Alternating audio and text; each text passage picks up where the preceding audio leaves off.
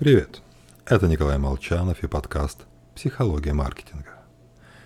Сегодня, в день, ну практически в тот день, когда Макдональдс объявил, что навсегда уходит из России, в день моего личного траура, мы поговорим о феномене свободной кассы.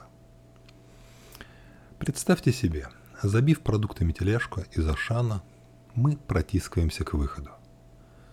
Окидываем орлиным взором линию касс в поисках самой короткой очереди. И, удивительный факт, хоть никто из посетителей с друг с другом не договаривается, касс множество, но все очереди примерно одинаковой длины. Редко-редко случается чудо, открыли новую кассу, а толпа еще не сообразила, что к чему. И мы, находясь рядом со своей тележкой, отпихнув пару зазевавшихся посетителей, встали у ленты первыми. Ну и в таком случае за нами немедленно выстроится очередь из столь же наблюдательных, пусть и не таких легконогих покупателей. Подобная ситуация иллюстрирует равновесие, царящее на рынке. Никто ничего не регулирует, но все находятся примерно в одинаковых условиях.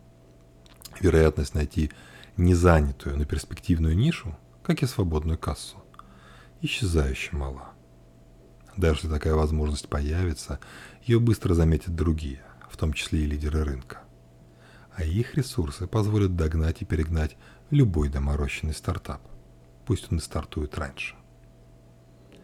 В результате новые сегменты быстро заполняются компаниями, и норма прибыли приходит в соответствие с отраслевым средним. Значимость идеи в бизнесе крайне переоценена. Многие люди, да и я сам тоже, годами страдают в поисках своей фишки. Ищут уникальный продукт, то, что еще никто не делал.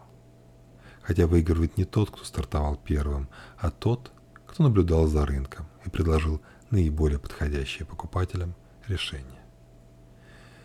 Раи пионеров ниже, чем ближайших последователей. С вами был Николай Молчанов и подкаст «Психология маркетинга».